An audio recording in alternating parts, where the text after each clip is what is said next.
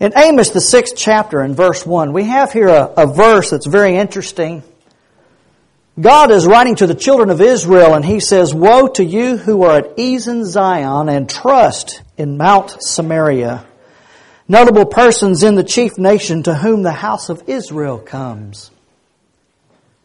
God writes to them, woe. And if you, if you read Amos, it's a very interesting thing. He wrote in about 760 BC during a time of great prosperity in Israel and also a time of great corruption. They often go together, you know, prosperity and corruption. If you think about today's times, maybe you feel the same way. They were getting richer at the expense of the poor. Injustice was everywhere in the land. Judges were being bribed. Justice was being bought and sold. Leaders were self-serving and indifferent to the needs of the people, and there was a false sense of security based on the wealth and power of the nations. Sound familiar? We've all heard that story just today. As I was driving in, it was talking about this false sense of security that America has. And even though we, we have had that scare in our lives in 2011, I guess it was, look where we're at now. And we see ourselves becoming complacent just in our own security. And America has become that way and God in, in this writing says, Woe to you who are complacent in Zion. You know, if we look at what's going on, even the citizens then were self-indulgent and indifferent to the claims of God in their lives. It seems that when they began to prosper, God took a back seat. And it's not that they didn't like God. It's not that they didn't think about God. It's just God was not that important to them. And in our own lives, maybe it comes down to that oftentimes that we become complacent because we are comfortable with where we're at. We like what we're doing. We like who we're with. We, things are going pretty well. And we become indifferent. And I think there is a culture today that you and I fight every day in our indifference or the world's indifference to our God. To the point that now in our society, we don't want God. We see our society doesn't want a standard. They don't want the rules that maybe God, as they see, sets before them.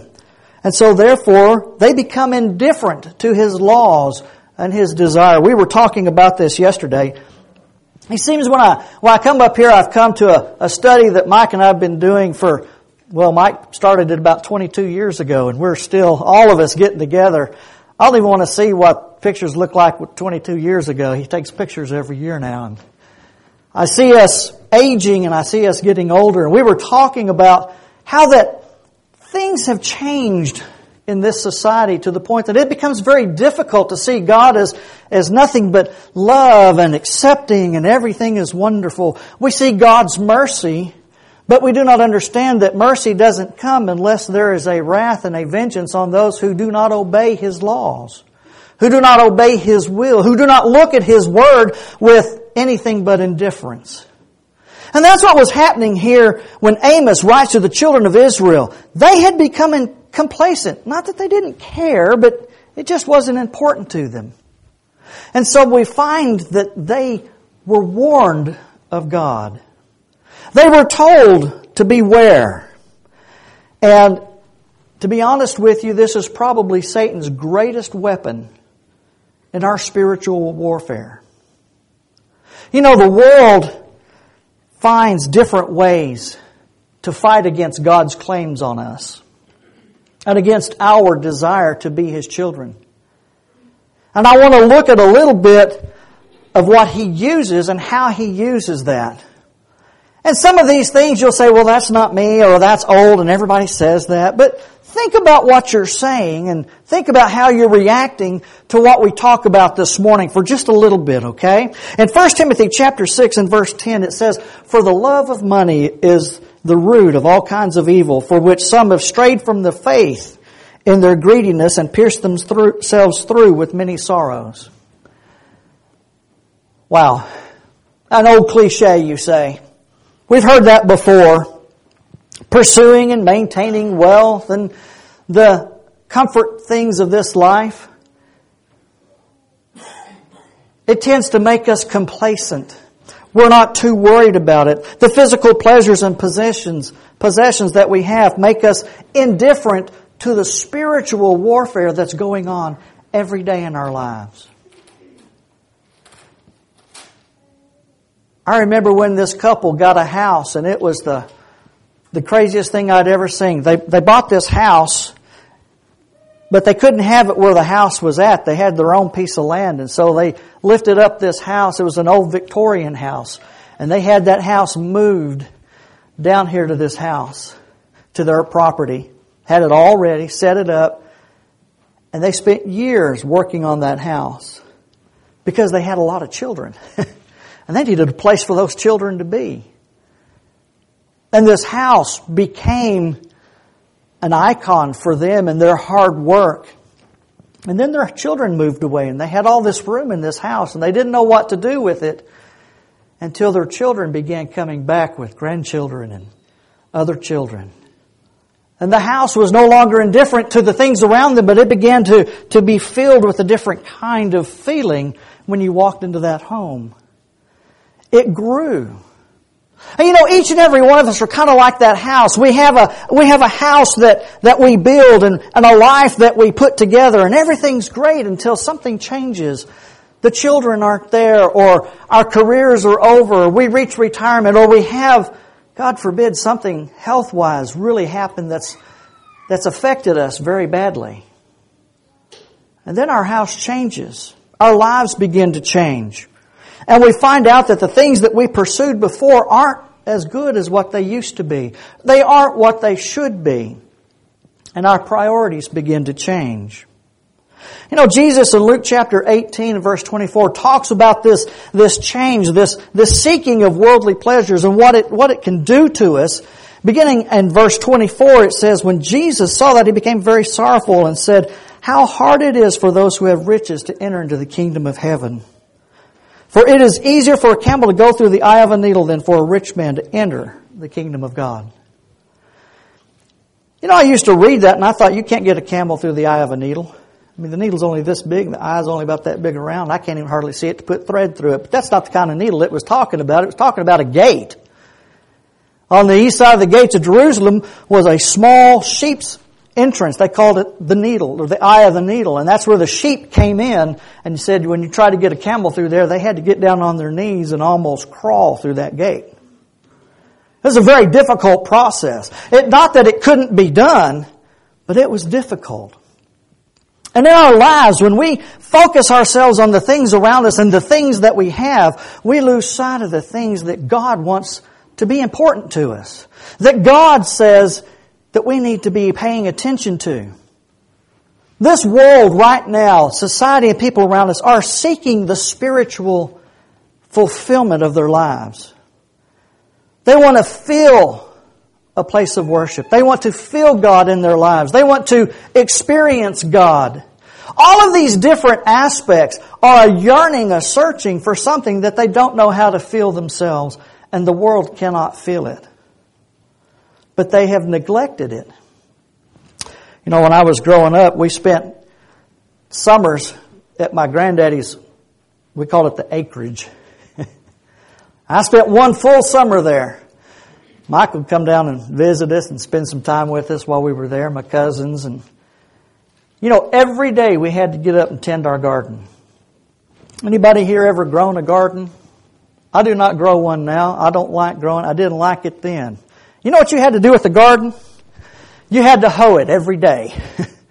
Grass wanted to grow in it. Weeds wanted to grow up through the tomatoes.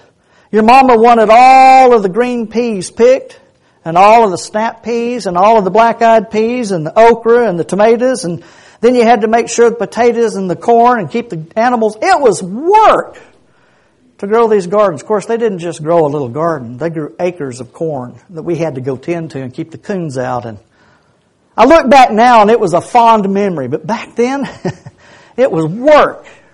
You had to tend it. You had to work it. You had to pay attention to it. You couldn't pick them too early. You couldn't pick the fruit too late. And the worst part was picking that okra. Because you had to wear long sleeves and it was over 100 degrees when she wanted you to go out and pick the okra. You know, our spiritual lives are like that. What we liked was eating the food and having the success of that garden. But what we didn't like was tending to it every day. And our spiritual lives are like that. We the fruits. We all want to go to heaven. We all want to have a good time. But what we don't like is having to tend to that spiritual garden every day. And therefore we begin to take it for granted. So sometimes our wealth and our possessions and the lack of attention there, there to, to our spiritual lives, those, that wealth, that, that paying attention to this life can get in the way. Sometimes it's familiarity. You know, when I go every year, I go to Oregon and do a two week work. Brother Craig Kill and I, and, and we take some, we take young men with us that are wanting to know about the work and, and want some experience in preaching, and we help them and we work with them. And every year we go to the Redwood, Giants of the Redwoods. You ever been there? The first time I remember going, I was 16 and, and I remember seeing those trees and Michael and I and the antics that we played out in for it was amazing. The next time I remember going was with my wife and my two year old son. And it seemed like every vista that we went to that year, as we went with Uncle Jerry, we would see something new and something awe-inspiring. And the people there would just, it was just a normal everyday. We'd see the mountains of Colorado driving up to Wyoming to go across. And we were like, wow, look at that, how beautiful it is. Jerry just kept on driving. He was looking for Texacos. I don't know if he still looks for Texacos. It's been a while. I don't think he does. Then we get up to Washington and we'd see the, the west coast out there in Seattle and we went through there and it was, oh man, it's just awe-inspiring. And then we went down to Oregon and, and you know, flat Oregon was okay, but then we went down into Grants Pass and it was, wow, amazing. We saw Crater Lake and that was just fan, I couldn't believe what I was looking at. And then we hit the redwoods. And everything else was nothing compared to the redwoods. It was beautiful. Trees. You know, the first time I saw it, Danny Logan was with us. He laughed at me and Mike taking pictures. We had a blast. But that second time with my wife and sons, like I saw it the first time, and it was gorgeous. You know, today I go through and I see the redwoods and they're beautiful. But they're not the same as that first time with my wife and my son. I'd become familiar with them. You see, every year we go to the redwoods. And I encourage people to go to the redwoods. Because they need to see those trees. They need to see the beauty that God has. But you know, to me it was just kind of, it's, it's beautiful, but it's not the same. I've become familiar with it. You know, a lot of people are like that. You ever go visit somebody and you say, man, it's beautiful. How can you not see these mountains? They say, well, they're just mountains. I see them every day. It's no big deal and you become familiar with them and you don't see them the same way or with the same look that you had before. You ever notice that when, when you see people new to the church and they become a church member and they've, they've been baptized, their sins are forgiven, they're fresh and they're brand new and they are excited and the whole world is different and everything looks wonderful and you see them over time. It becomes familiar. And if we're not careful, the familiarity will breed not a contempt, but a complacency in who we are and what we do for our God. We come to church every Sunday morning, and you know, as a, as a new Christian, that coming to church meant something. but it doesn't mean the same thing when I'm older. Maybe because I become familiar with it and indifferent to its effects on me. You know, some people come to church because it's what their family does. That's how we grew up. And that's how I was for a long time. But then I see that when I was that way that my son would watch me as I came to church and notice my attitudes. And one day he said, Well, Dad, it's just church. And I went, Wow. It's just church. You know what Ephesians says about church? He said that Jesus loved it so much that he gave his life for it. How many times had I read that verse and it never really hit me that this opportunity to come together as children of God, together and worship Him, was because my Lord and Savior died for it. For this opportunity right now of you and I being here worshiping God together. And I had taken that for granted. How many of us are taking things for granted, are neglecting our spiritual life with our God? You know, there's dangers to this kind of thing. We may become indifferent to our salvation. History's Israel's history proves over and over again that the more they became comfortable, the more they became successful, the more that God rewarded them, the less they came to God and the less they began to regard Him and the more they became self-absorbed in their own lives. In Hebrews chapter 2 verse 1 it says, Therefore we must give the more earnest heed to the things which we have heard lest we drift away. Don't you know that it's talking about being indifferent? That we have to make it a, a real effort in our life that God means more to us than that book we carry around.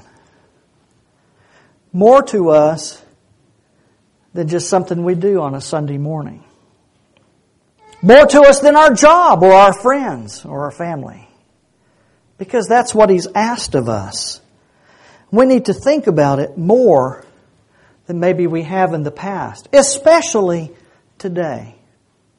In 1 Corinthians chapter 10, it tells us there, it gives us a warning. It says, Therefore let him who thinks he stands take heed lest he fall. We need to be careful. God says, even that which you think you have will be taken away from you and given to him who does not have. What does that mean? It means that just because you think you've got something doesn't mean you're still holding on to it. It means it can be ripped away from you at any time. And you find yourself outside wondering what happened. You know, that's what Luke the 15th chapter was all about. I read that chapter, my dad gave lessons on it, and I've given the same kind of lessons on it. But you know really what it's talking about? It's either willingly or unknowingly losing your relationship with your God. And waking up one day and finding out you have nothing left. You don't even know when it happened. You don't even know when it was that you turned away from that which you held so dear. That your principles have changed or your understanding of it changed. And we blame God often for it had a young lady ask me one time, says, How come you're not angry? I said, Why should I be angry? said, God took your son away. Why aren't you angry?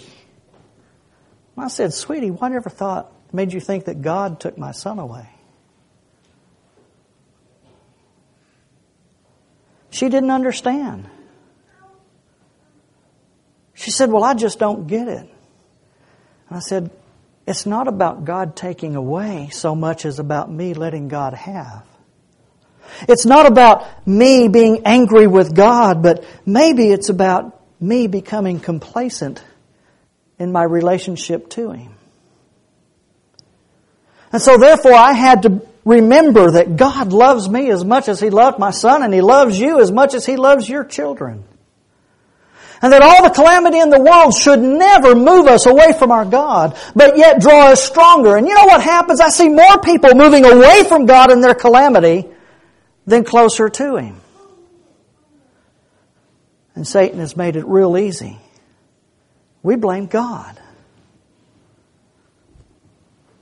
instead of blaming Him, instead of blaming ourselves, or instead of understanding that that's the way life is. So we need to be careful and take heed lest we fall. We may neglect our opportunities for service to Him.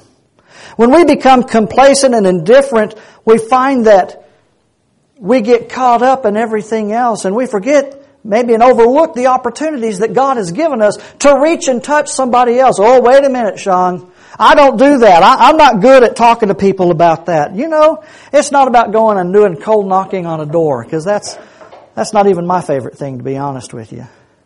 I tried selling pots and pans. I never sold one set. I sold one set of knives. Two years. Not much of a job. Not much career minded there. Not very good at selling things apparently or not very committed to it. But the idea is that when we are spiritually looking to our God, that we study His Word so that we don't have to be ashamed, rightly dividing the Word of truth, that we become enmeshed with our God. Then we wake up and we see opportunities that we can talk to others about our relationship with our God. When they say, you're different, what is it with you? And you say, you know, let me tell you what's different. I used to be like you. But then something changed. And that's an opportunity to begin to share your faith with someone else. But if we're indifferent, we will miss that. It will never come. We won't even recognize when that happens. You know, in Luke chapter 12, verses 16 through 21, it talks about this, this rich man who was putting up in his barn and saving things away and then called him away and never got to use those things which he had. And then he says, so is he who lays up treasure for himself and is not rich toward God. He had nothing. We need to be careful that we don't lay up treasures just for ourselves, but we work it for God. That happens when we're not indifferent that we begin laying up for ourselves treasures in heaven with our God because we're no longer complacent about who we are in Jesus Christ and who He is to us and who our God is that we serve. Because you see, we serve the God of heaven, the one true and only God. And it is to Him that we look and we long to. Do you long to be with Him? We say we do. But do we? Really? Sometimes there's this problem of forgetting, even though we know, but forgetting to do what we should, what is right and what is good. James 4:17 it says to him who knows to do good and does it not to him it is sin. Why would we not do what is good and what is right? We know what's right, we know what's good, but we don't do it. We miss those opportunities for service to our God. Someone says, well, it's because we've become selfish. And you know, that's part of being indifferent. We don't even look outside of our own circle to see the needs of others. There's a danger of temptation. Adulterers and adulteresses, do you not know that friendship with the world is enmity with God? Whoever therefore wants to be a friend of the world makes himself an enemy of God. You know, I read that. We talked about Joshua this, this, well, just yesterday. And we were talking about how Joshua and how ISIS today were a lot alike. The children of Israel then and ISIS today, you saying, what? The children of Israel were required to go in and strip the land of all the foreign gods, all of the other worship, all of the idols, all of the groves of trees, all of the people, men, women, children, and animals off the face of the land. Now what if your God told us today that that's what we were supposed to do? What if we didn't have Jesus and that's what we were supposed to do? In our culture today, we call that terrorism.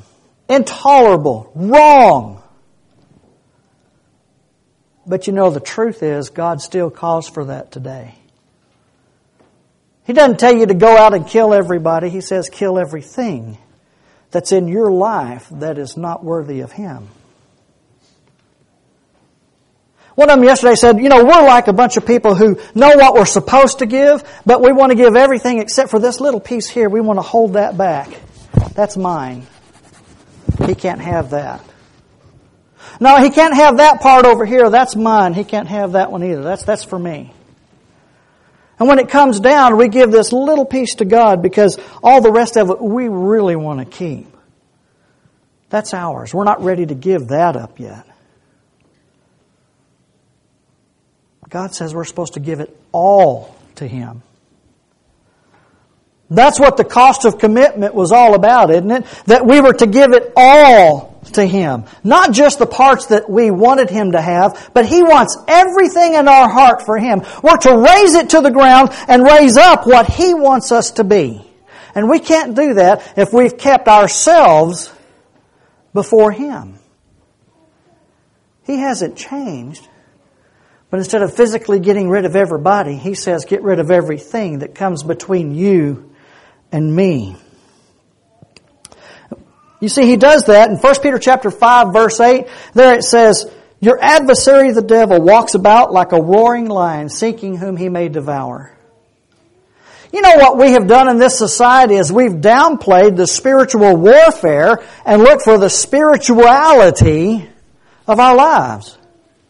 They're looking for the good feelings and the wonderful full fullness that they have, the ecstatic tongues that they want to experience. And they forget that there is an adversary who wants to devour them. Maybe you've forgotten that there is an adversary that wants to devour you. What does that mean? He wants to take you over. He wants to pull you away just enough to keep you complacent and indifferent to your God. And our lives are supposed to be different than that. We're supposed to overcome that. We're supposed to have God so much in our lives that the roaring lion is nothing but a meowing cat. And yet many of us are being devoured and don't even know it. You cannot resist temptation. If you are indifferent to the spiritual warfare going on for your soul, and for the souls of those around you. So what do we do? Very good, Shawn. You've told me that there is something wrong. There's something I need to be aware of, something I need to do. But what is it that I need to do? In James chapter 4, beginning in verse 7, it says, Therefore submit to God. Resist the devil and he will flee from you. Draw near to God and he will draw near to you. Cleanse your hands, you sinners, and purify your hearts, you double-minded. Lament and mourn and weep. Let your laughter be turned to mourning and your joy be turned to gloom. Humble yourselves in the sight of the Lord and he will lift you up. Does he say that you can't be happy? No. He says, in light of what you know about what is happening around you and to you and in you, you need to stop. You need to draw near to your God. You need to start putting Him in the right place in your life and put your life in perspective to the great, righteous, holy God and His Son Jesus Christ and His sacrifice and my meaningless life without Him. But in Him, it says, when you humble yourselves, He will gladly lift you up. See, it's putting our trust back in God. It's putting ourselves back in His possession. We're putting ourselves in His spiritual care. You see, we're in a war for our souls. And indifference can cost us our own soul. In James chapter 5 verse 20 it says, Let him know that he who turns a sinner from the error of his way shall save the sinner from death and covered a multitude of sins. Save a sinner from death and cover a multitude of sins. You see, we need to cry out in warning to others, to ourselves, to each other. What do you think this worship is for? One of them is so that we can worship our God, but the other is to build each other up. Hebrews talks about that in Hebrews the 10th chapter. So much more as you see the day approaching. So much more what? That you come together. So that we can build each other up. And sound a warning to each other that Satan is wanting your soul. His goal is to destroy our faith and our God and our effectiveness in that faith for Him. If the church is indifferent to the needs of men or complacent about her mission to spread the Word of God, then we are of all men most miserable. In Matthew 28, beginning verse 18, Jesus gave us a command of what we need to be doing. He said, He spoke to them saying, All authority is given to me in heaven and earth. Go therefore and make disciples of all the nations, baptizing them in the name of the Father and of the Son and of the Holy Spirit, teaching them to observe all things that I have commanded you. And lo, I am with you always, even to the end of the age. You see how that works? He's given us direction. He's given us a plea. And He's given us an idea of what we need to be doing. And an understanding that we're not alone. You know, for some reason we go throughout our lives and we think we're doing this all alone. And we're not.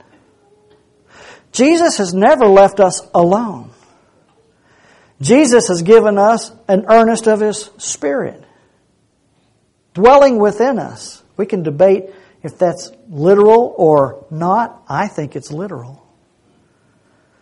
Not to make us God, but to give us the ability to understand and emulate the God characteristics that we need to cultivate in our lives that He's given us a measure of Himself within us, that we're to grow and to make whole within us. We're to go out and teach others about being a disciple or a follower and teacher of Jesus Christ. We're to baptize them in the name of the Father and Son and the Holy Spirit so that they too can receive forgiveness of sins and start their journey, but they're going to look to us for assistance in that walk. You know, the sad thing is, is we read in Scripture where it says, you should be teachers, and yet you need to be taught again, the first rudiments there in Hebrews.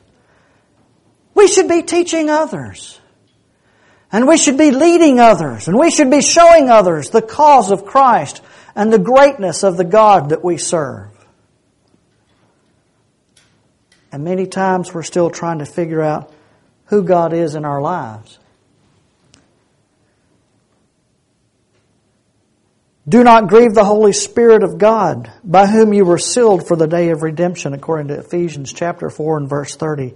And I think that we run the risk of being complacent enough that that's where we end up being. A grief to the Holy Spirit. You know, of all things, that's the one thing we don't want to be. That's why in 1 John when it says if you confess your sins, He's just and willing to forgive us of our sins. You know, that's the truth. The Spirit of God dwells within us and we take it like just a regular pair of socks. And the only time the socks bother us is when we get a hole over the big toe in it. Our toenail sticks out and rubs our shoe and we become angered with it. We finally either fix it or throw it away. Today's society, we throw it away. Just threw away a pair yesterday. until then, you don't notice the sock. And until then, we don't notice the Spirit. Don't wait till some calamity takes you or someone in your family and then you say, now I'll listen. How about today you listen so that in that day you won't have to be wondering what to do or how you're going to handle it or where you're going to go from here. Or why did you do that? How come you hate me? And where is the God And how can I worship that kind of God? That's the kinds of questions that come when we don't cultivate our relationship with Him today. Indifference can destroy a church. A church cannot exist without those committed to work in it. Luke chapter 14 verse 25 through 33 boils down to this. It says, Whoever of you does not forsake all that he has cannot be my disciple. You're here this morning. I hope you came to worship your God. I hope you came to spend some time with those around you of like faith to build each other up. But I hope when you leave here that you don't go home and forget about everything until the next Sunday when you may or may not decide to get up and come to church. But that you come not because it's your habit, but that you come because you want to worship your God. That you've come to be built up in your faith and to build up others in their faith also. That you've come to give of yourself and of your time and maybe even of your financial wealth to the God who so generously gives to you. Indifference is the chief cause of churches closing in the United States and the world around us. We're not under attack maybe because we have let Satan have his way in most of our lives. Be careful lest you drift away. Hebrews chapter 2 verse 1 said. I want to do a reading, if you will, in Joel, the second chapter. If you have your Bibles, I want you to look at what he writes here, beginning in verse 1. It says, Blow you the trumpet in Zion and sound an alarm in my holy mountain. Let all the inhabitants of the land tremble, for the day of the Lord cometh for it is nigh at hand. A day of darkness and of gloominess, a day of clouds and of thickness, darkness as the morning spread upon the mountains, a great people and a strong. There hath not ever been the like, neither shall be any more after it, even in the years of many generations.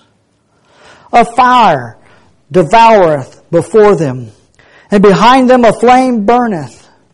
The land is in the Garden of Eden before them, and behind them a desolate wilderness, yea, and nothing shall escape them. The appearance of them is as the appearance of horses, and as horsemen so shall they run. Like the noise of chariots on the tops of mountains shall they heat leap, like the noise of a flame of fire that devoureth the stubble, as a strong people set in battle array. Before their face, the people shall be bunched, shall be much pain. All faces shall gather blackness. They shall run like mighty men. They shall climb the wall like men of war. They shall march every one on his ways, and they shall not break their ranks.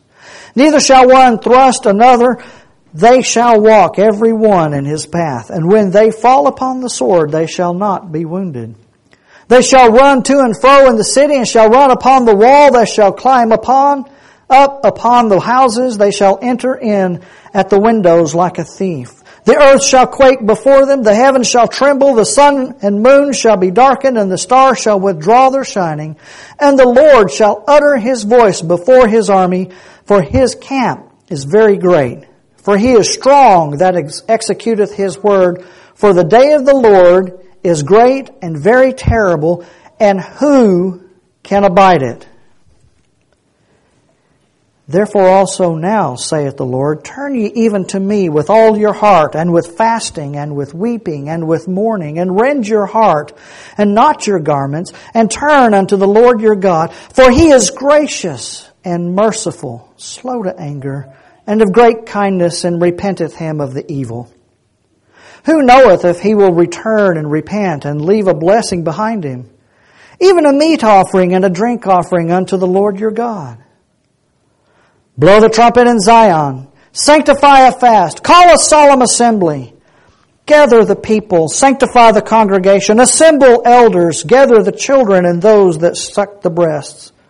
Let the bridegroom go forth of his chamber and the bride out of her closet. Let the priests, the ministers of the Lord, weep between the porch and the altar and let them say, Spare thy people, O Lord, and give not thine heritage to reproach, that the heathen should not, should rule over them.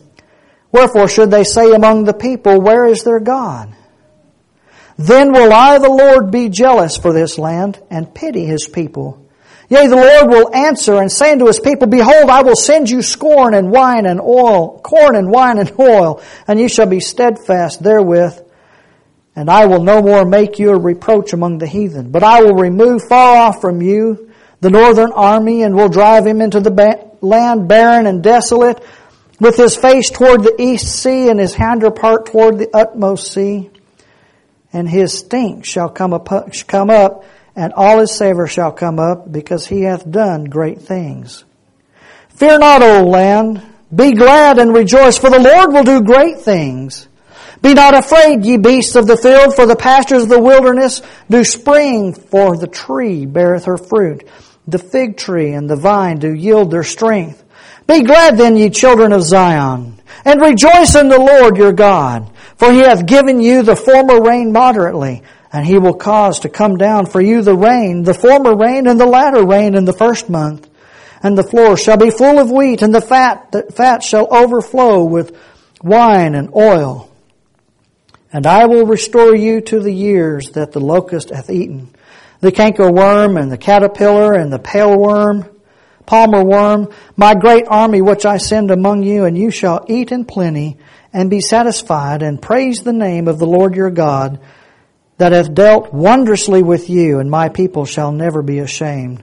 And ye shall know that I am in the midst of Israel, that I am the Lord your God, and none else, and my people shall never be ashamed. You say, boy, that was a long reading. Did you catch the gist of that? Did you understand what he's saying? the warfare is going to come to an end. And there's going to come a time when God will send forth those who are going to reap for Him. And He says the people of God that turn to God will have rejoicing in that day, and those that do not, well, there's going to be weeping. The Jews called it weeping and gnashing of teeth. And that was severe despair and sorrow. And there's nothing that they could do about it. In your final days, you're going to be called home one day or the other. One way or the other. I pray we're alive when Jesus returns, but most of us won't be. Are we going to be prepared? Are we going to be ready to greet our Lord? Will we be rejoicing in that day or will we be in fear of what God is going to do. You can't have it both ways. Now, the Bible says that He would rather you be hot or that you were cold. I always took hot as being excited and in full of zeal for our God. And cold as being totally against Him. And I thought, God wants me to be totally against Him? He said, no, I would you were either hot or you were cold but he says, those of you who ride the fence are lukewarm, he says, I'm going to spew you out of my mouth. You make me so sick. We do not want to be lukewarm Christians. We do not want to be what Joel called of those who had turned away from our God. But I want you to make a commitment this morning that God is more to you than an idea, more than a theological discussion, but something that is real, something that is tangible in your life, something that you can look to this word and say, I am more than myself because I have my God. And through Jesus Christ, I will overcome. The lesson is yours this morning. If you're not a child of God, you need to be. Do you believe He's the Son of God? Are you able to confess Him before others? To be baptized for the forgiveness of your sins? You can wise, rise to walk a new life. To become what God has intended you to be, not what you've tried to be. And it can be done only in Jesus Christ. Maybe you've turned away. Maybe you've found a different way. And you found that it's hollow and meaningless. you see the day approaching of your God and His return, where will you stand and how will you be? Are you ready? If we can be of help to you this morning in any way, please come and take a seat on the bench in the front and we'll be more than happy to pray with you and for you as we stand and sing the song that's been selected.